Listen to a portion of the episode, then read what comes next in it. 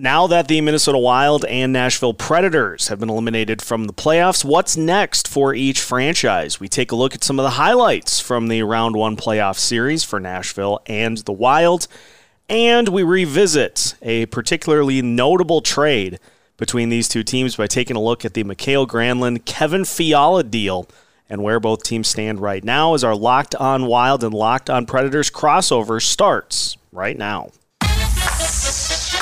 You're Locked On Wild. Your daily podcast on the Minnesota Wild. Part of the Locked On Podcast Network.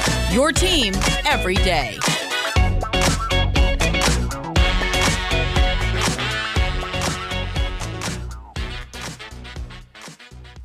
What's happening, everybody? Welcome to a special crossover episode of Locked On Wild and Locked On Predators part of the Locked On Podcast Network, your team every day. Thank you for making both Locked On Wild and Locked On Predators your first listen each and every day. And just as a reminder, Locked On Wild and Locked On Predators are both free wherever you listen to your podcasts.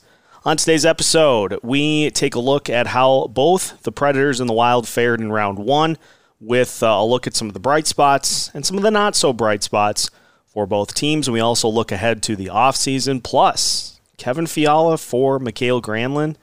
How do both teams, how did both teams do in the trade? My name is Seth Topal, host of Locked On Wild. I'm joined by one of the hosts of Locked On Predators, Nick Morgan. Nick, this is the first time we've had a chance to do any sort of crossover collaboration, so uh, glad to have you on. Unfortunately, both of us have uh, had a chance to watch all of round two uh, that has uh, transpired so far because the Wild and the Predators both got bounced in round one.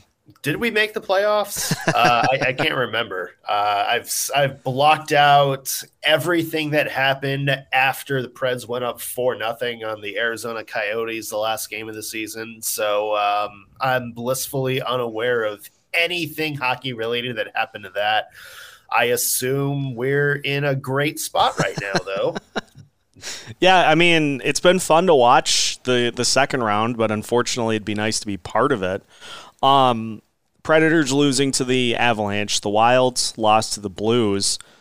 One of the things that I was curious about because he kind of captivated a national audience in Game Two, that of course being uh, Mr. Connor Ingram, who came in after uh, a, a lackluster performance by David Rittich in relief of Juuse Saros, who was injured heading into the postseason.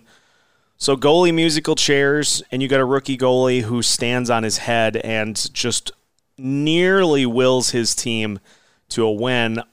Tell me a little bit about Connor Ingram and where kind of where he came from and how he jumped onto the national stage to uh, to have that sensational performance against the Avs? Well, he's been on Preds fans' radars for quite a couple of years now. Uh, back in 2020, before the lo- or before the COVID stoppage, he was the best goaltender in the AHL by far. Like maybe the best goaltender in the minors that entire season. Um, and then after the COVID stoppage, you know, the next year, he had some well documented personal struggles he had to deal with. He took some time off to seek some mental health counseling. Um, he played overseas for a little bit, kind of came back in Milwaukee. Um, you know, obviously the Admirals didn't play last year, so he was kind of sharing time in Chicago. There was a lot going on there. You kind of got the sense that the plan was for him to be the Predators' main backup this season, this past season. Um, but clearly, David Poile and, and John Hynes didn't want to rush him in. So he, you know, they signed David Rittich to give Connor Ingram another year in the minors. And it definitely paid off because he has kind of refound the form he had before the COVID stoppage. Another phenomenal year in Milwaukee. You ask a couple of our prospect gurus, they'll say uh, he was maybe the main reason the Admirals made it as far in the playoffs as they did this year. Um, but yeah, he he's been on Preds fans' radars for a long time. Preds see him as a kind of a big um, forward moving prospect. Um, and I would expect fans to see a lot more of him next year because I think you're probably going to see him as Juuse Saros's backup full time. Now, obviously, going into the series, not having Saros in the net is a huge obstacle to overcome. But what were some of the other things that led to the uh, the Predators being the team that, that was bounced from that first round series?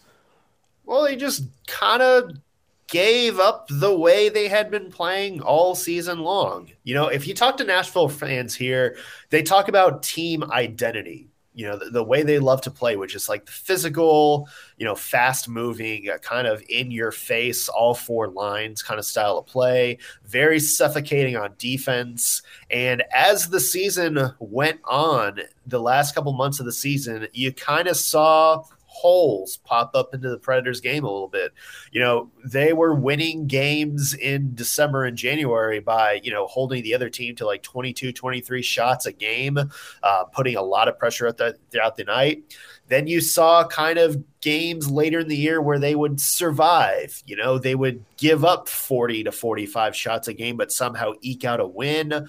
Uh, they would kind of play bad and, you know, those kind of spots, those little spotty performances became more frequent. And by the end of the season, really entering that Colorado series, that was just sort of the cherry on top of the dumpster fire that was the Predators' last two months of the season. They were just a shell of their former selves. You know, they lost a lot of the mojo, a lot of the characteristics that made them one of the best teams at the halfway point of this season.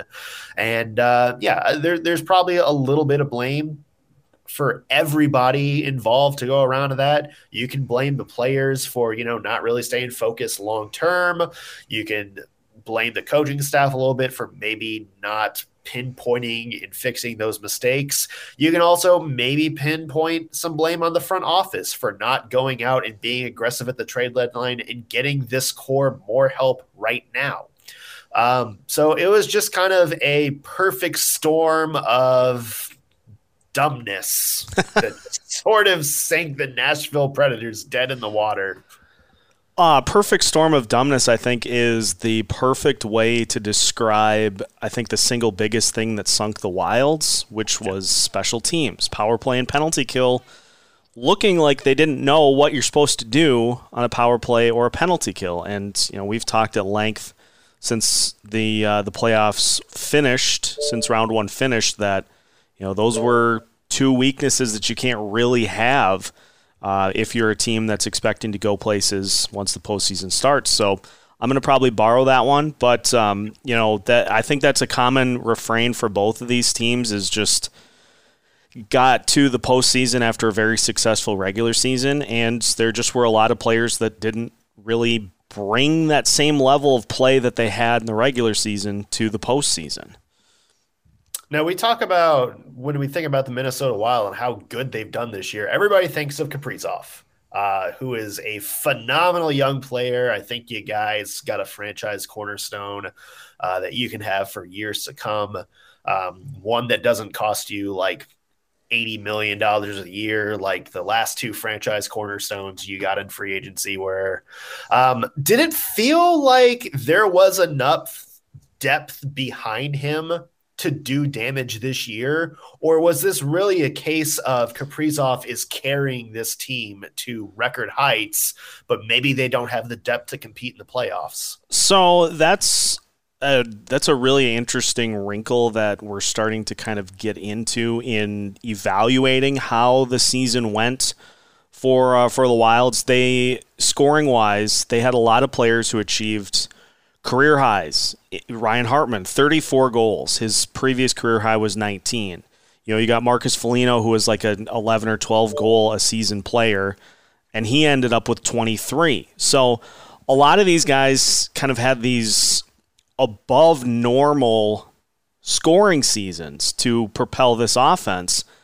And the wonder was if some of that was going to kind of even out. And it just it seemed like as the season wore on that uh, that a lot of that scoring, the other shoe dropped. And other than say Kevin Fiala and Matt Boldy, you know, you didn't have guys who were like reliable scorers for this team. And with that line being basically shut down, by the St. Louis Blues. Like there just was nobody else that really stepped up to to fill the void, and so I think that's going to be something that as we see young players come onto this roster, which we'll talk about with with some of the offseason objectives.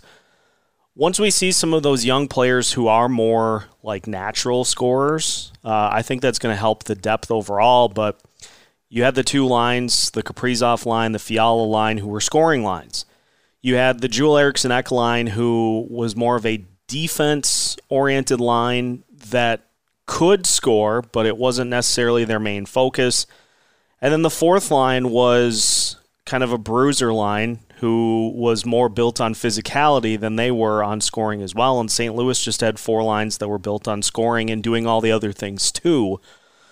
So ultimately, I think that was part of what kind of led to losing in six was just that that um, you take away one of those scoring lines and it just it completely changed the complexity of this team because there were two lines already whose scoring wasn't their primary focus and it just it became too much for Kirill Kaprizov despite his best efforts just became too much for him to to try to overcome and that's why we're here right now. And, you know, locked on Avs, locked on Blues, locked on Oilers, locked on Flames.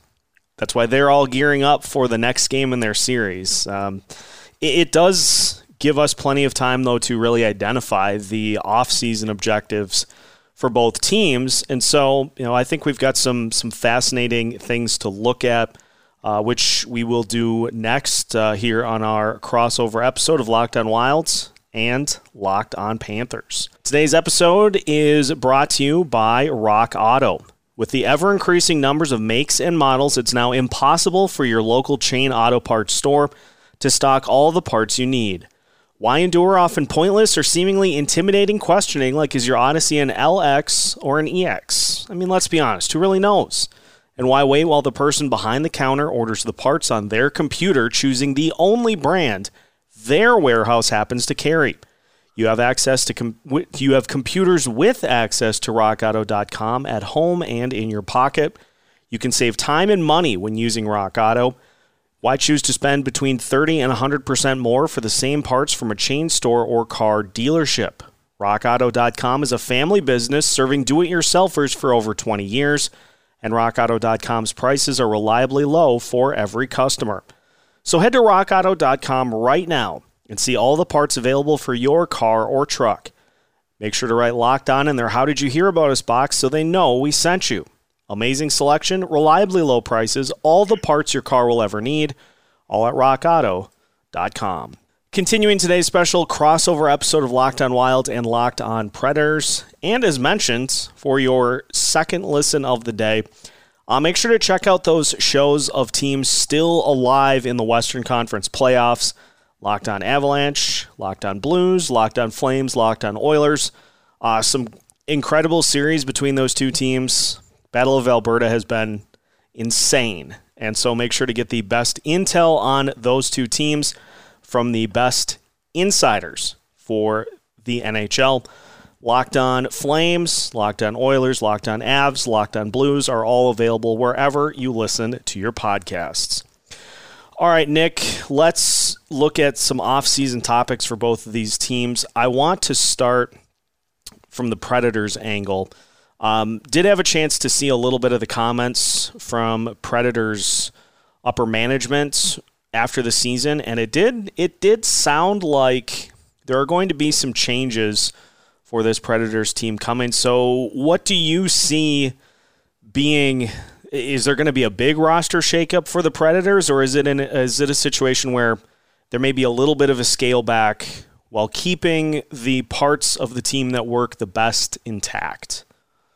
Well, they can't really afford to kind of go into this offseason haphazardly. They've done that you know, the past couple trade deadlines, they've done that the past couple off seasons. David Poile now infamously sort of said before last season, this is going to be a competitive rebuild where he was going to kind of, you know, have some people still on hand, try to go for it, but, you know, kind of bring in younger people, try to retool this roster a little bit.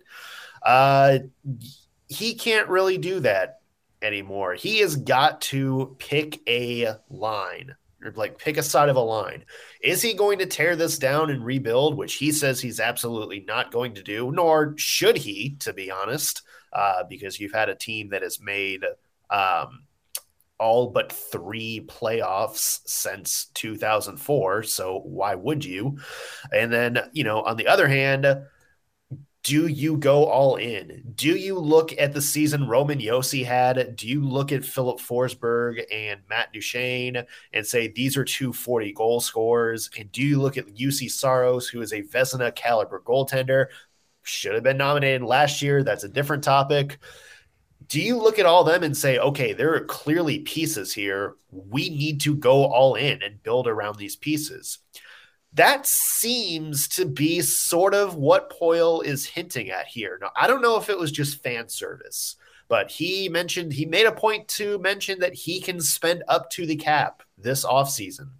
Um, he said that management says it's okay. He said he didn't do that the past couple years because he didn't feel like he had the roster. He said now he kind of feels like he may be able to do that.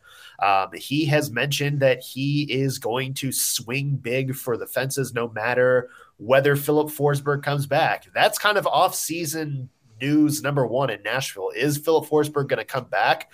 Forsberg seems like he wants to come back. David Poile clearly wants Forsberg back. It's just a matter of money. Um, which is kind of an interesting thing when you think back to the the Ryan Suter fiasco, which was 10 years ago this summer. There was more happening there than just how much do you want to pay? Do you want to come back? With Forsberg, it really does seem as simple as do you want to be back? Yes, we do. Okay, now what's the contract? How much are we going to pay you? That seems to be the main issue there right now. But either way, I don't anticipate the Predators sort of being a passive player I would expect them to be in the mix for a couple of big names. Um, or you know, if if they strike out on one of the big prizes, if for some reason they don't bring Forsberg back, if they don't have Johnny Gaudreau as a plan B or something like that, they're still going to be active, and I think they're still going to be a team that brings in multiple pieces. So I think this will be not necessarily a new look team next year, but a team with a lot more firepower than they had going into this season. Well, and there there are going to be opportunities I feel like this offseason of teams who just have a roster that that really has has peaked, has reached like it's the, the highest level that they can that are going to jettison pieces. And, you know, the, the Wild are obviously in a situation with Kevin Fiala being anticipated to be dealt.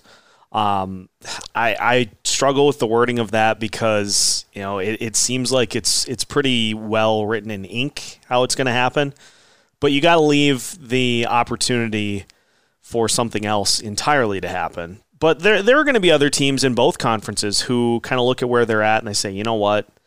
I don't know if we can do much more with this group that we have. And so, as you mentioned, even having those those top level guys as the objectives in the offseason, if you miss out on those, there is potential to be creative uh, to try to swing deals other ways that can lead to you getting, you know, some of the same things that you're looking for. And what's the move for the Wild? Because you bring up an interesting point that you guys have this great core, like this great core that you finally put together. You guys finally got an exciting team.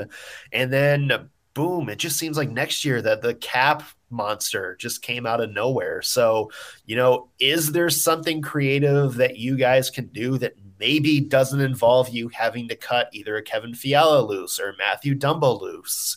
You know, is there some creativity to be had there that maybe you pull out a surprise and you're able to keep some of these, like, you know, exciting players together for a little bit longer? Well, it's it's going to take something like that to make it happen. And, you know, I just I hadn't even thought of this, but interesting to know that you know, Ryan Suter being now a former Predator and former member of the Minnesota Wild has now another coach that has been let go in his wake with Rick Bowness being uh, being shown the door, and so wherever Suter goes, it seems like uh, it seems like things change after he's there and after he leaves. I, I Did you hear the the Jason Arnott podcast about him? How about yep. like did did you get that same sort of sense in Minnesota? Was there a little bit more drama behind the scenes? Yeah, I'm not privy to like everything that happened, but it it has been pretty well circulated that he wasn't a super great teammate and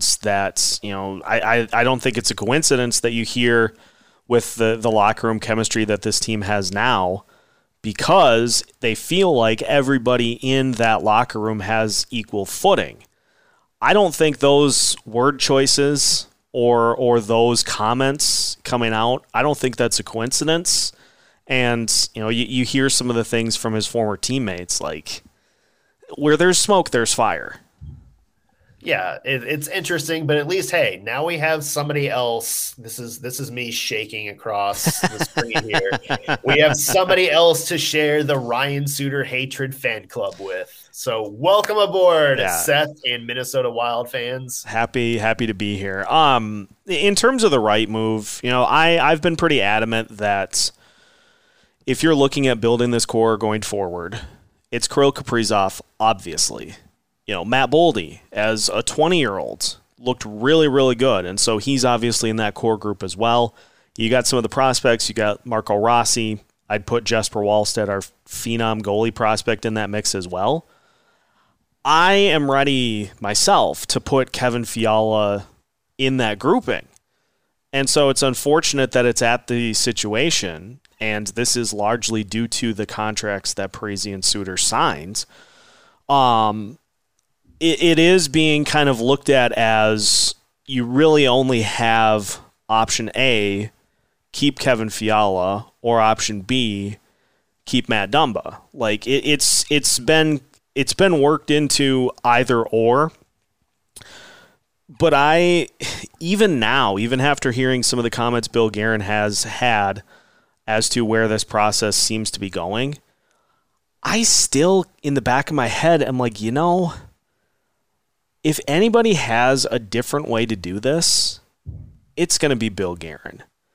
And I just I just don't get the sense like in my head it seems like it's going to be really difficult to replace a 30 goal, 85 point scorer who is turning 25 and is headed into the prime of his career. Like you don't just you don't just stumble into those guys. And if I, as somebody that covers this team, can rationalize that in my head, I would assume that a general manager either has already or has a different way at looking at this entire scenario that not anybody else but him has come up with. And so it's not going to surprise me at all if all of a sudden we get to draft night or sometime before and a trade gets announced, and the Minnesota Wild have traded into the top 10 for a pick, and the name gets announced as to who's being traded, and everybody is like, like why is it not it's not Kevin Fiala? Who is it? So if anybody if anybody has come up with a different way to make this all work that is not being widely reported it's Bill Guerin you could also just go the Tampa Bay or Vegas route and just hope one of your highly paid depth players has some mystery long term injured reserve quality injury. Well, and, and looking at it too, like Ottawa, there was a report today that the Senators are willing to move the seventh overall pick in the draft. Very specifically worded in that is that they are seeking a top four defenseman in return. What is Matt Dumba for the Minnesota Wilds? A, a top, top, four, defenseman. Yeah. Also, you look at any of those other top four guys that the Minnesota Wild have. I would say Jonas Brodin is probably is probably off limits. Jared Spurgeon's another name. I, there have been a lot of people in the Wild's fan sphere that have pointed that uh, as a potential. So that's obviously super, super hot takey. But you know, that's the kind of things is like a GM is looking at that and saying, would that be a route we go? And it's interesting that you say that and you bring up trade specifically because the Nashville Predators are a team that can take advantage of some of these teams that are having to sell off players. You know, David Poile mentioned that whether Forsberg comes back or not, he's got, you know, some plan A's, plan B's, plan C's in place for how he wants to refresh this roster. And look, if the Predators are dead set on refreshing this roster and still remaining competitive, then they may be in the mix for hey, if Kevin Fiala's up on the block, he's familiar with this organization. Maybe there is sort of a two-way thing that works out with the Minnesota Wild. We know Preds and Wild like making trades or swapping players, so we know that. And I also expect the Preds to maybe kick the tires on some other players around the league. You know, look, we have seen David Poile is not afraid to pull the trigger on a big out of nowhere kind of trade. I mean, we have seen it uh, with the trade we're going to talk about here in a little bit. We've seen it with PK Subban for Shea Weber. We've seen it, you know, for Patrick Hornqvist for James Neal. These sort of trades that, you know, seem like they just came out of nowhere. So, would the Predators maybe be a trade partner with the Wild if Kevin Fiala is one of the people you're putting out there? Could they, you know, sort of bring the band back together? Maybe him and Mikael Granlund on the same line to oh, kind boy. of tie this all together. um, would they go out, maybe kick the tires on somebody like JT Miller? Do they have enough that Vancouver would maybe be interested in? Do they go to a team like, you know, the Vegas Golden Knights, who clearly have some cap issues, and maybe say, you know what? William Karlsson, may be a good middle six player we're interested in. We have the cap space. Let's talk. Um, you know, somebody like that. So the Preds, I think, when you talk about some of these teams like the Wild, having cap issues, maybe being forced to make a move this summer, or just a team that's maybe to look to refresh their core, the Predators keep that team in mind because that may we may be a trade partner for you guys. Yeah, it's it's like when it's like when the garage sale season comes about and you may not necessarily have anything that you're looking to put up for sale, but just for the sake of everybody else having a garage sale, you're like, well, maybe it's time to uh, maybe it's time to take a peek. So, boy, that's um that was not an angle that I had anticipated, but Kevin Fiala being on the same line as Mikael Granlund in a trade is that'd be quite the full circle picture. So that would shut up our Twitter comments so fast. I I don't know what I would do if that happened, but um, I, it's safe to say that that is a trade that has you know it seems like one that has certainly it has certainly led to some interesting things for both teams. And so to finish up today's crossover, let's talk Kevin Fiala for Mikael Granlund.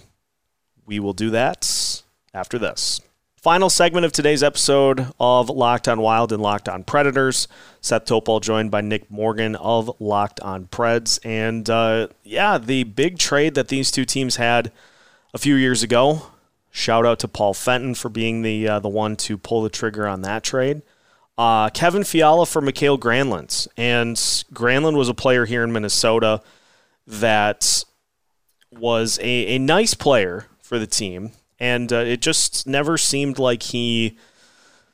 I, I don't know. I think fans wanted him to do a little more um, than he did and always was kind of saddled with the the first round playoff losses. It's a team is like a fringe playoff team and they get to the playoffs, they get bounced, there's frustrations, and you're like, well, if such and such player would have done better. And so I think some of that first round losing kind of hung over Granlund's.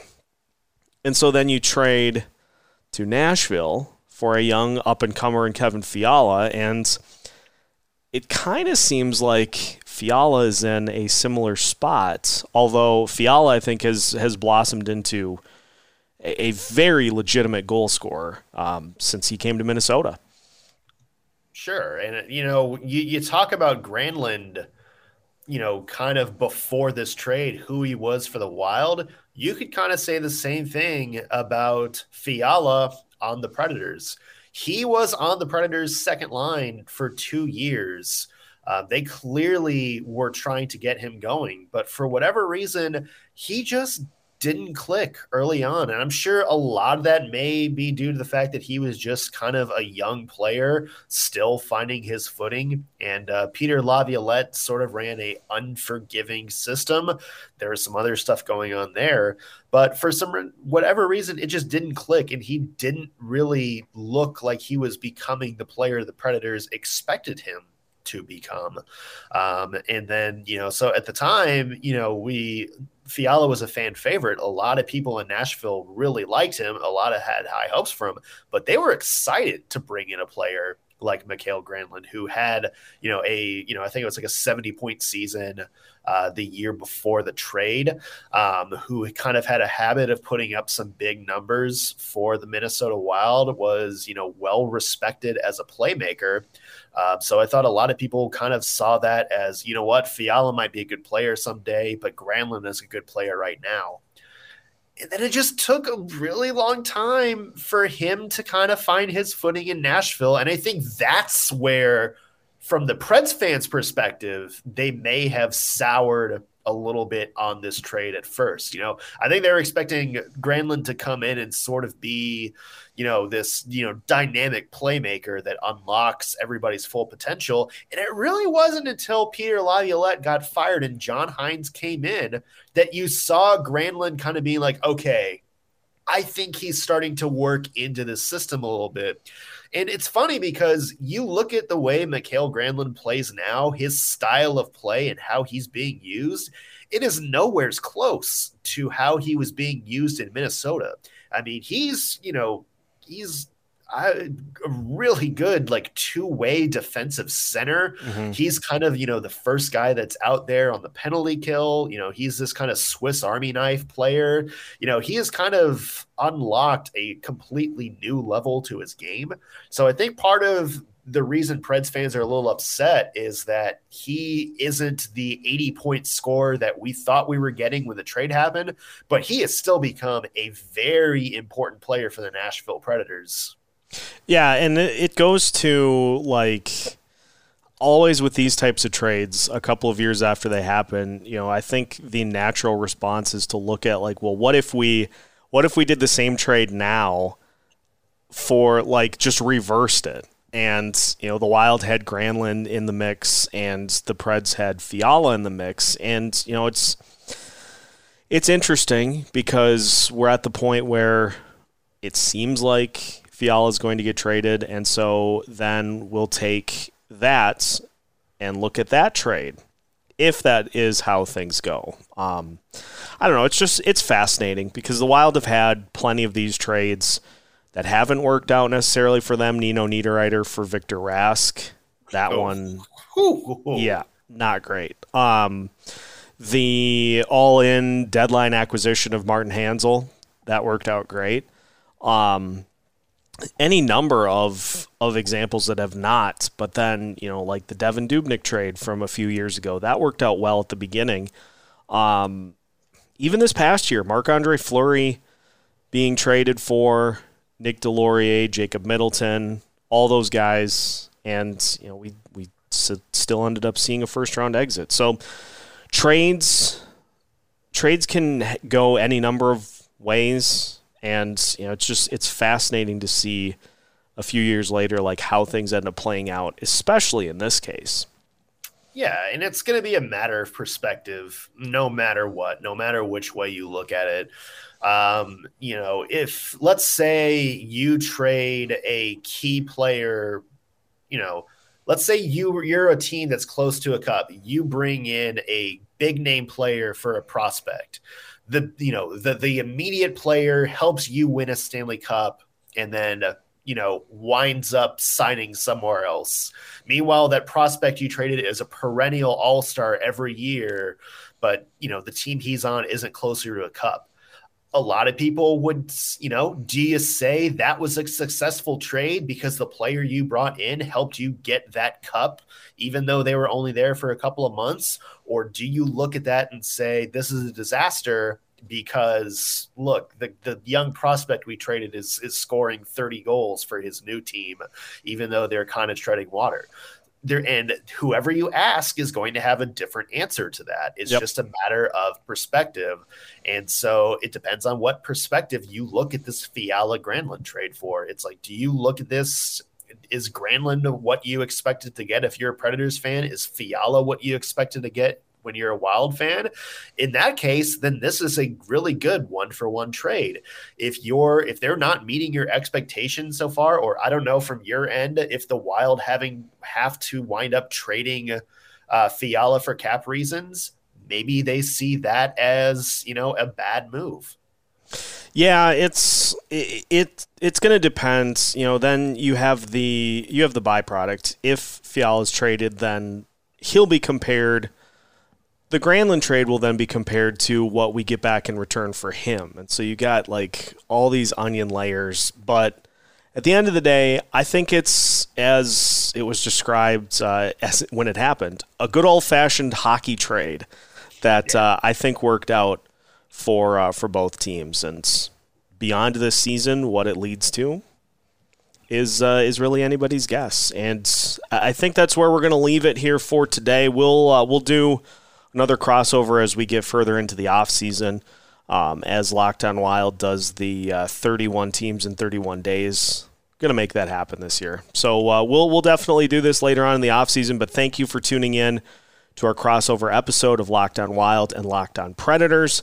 And make sure to follow both teams all off season long with new content coming every Monday through Friday as part of the Locked On Podcast Network.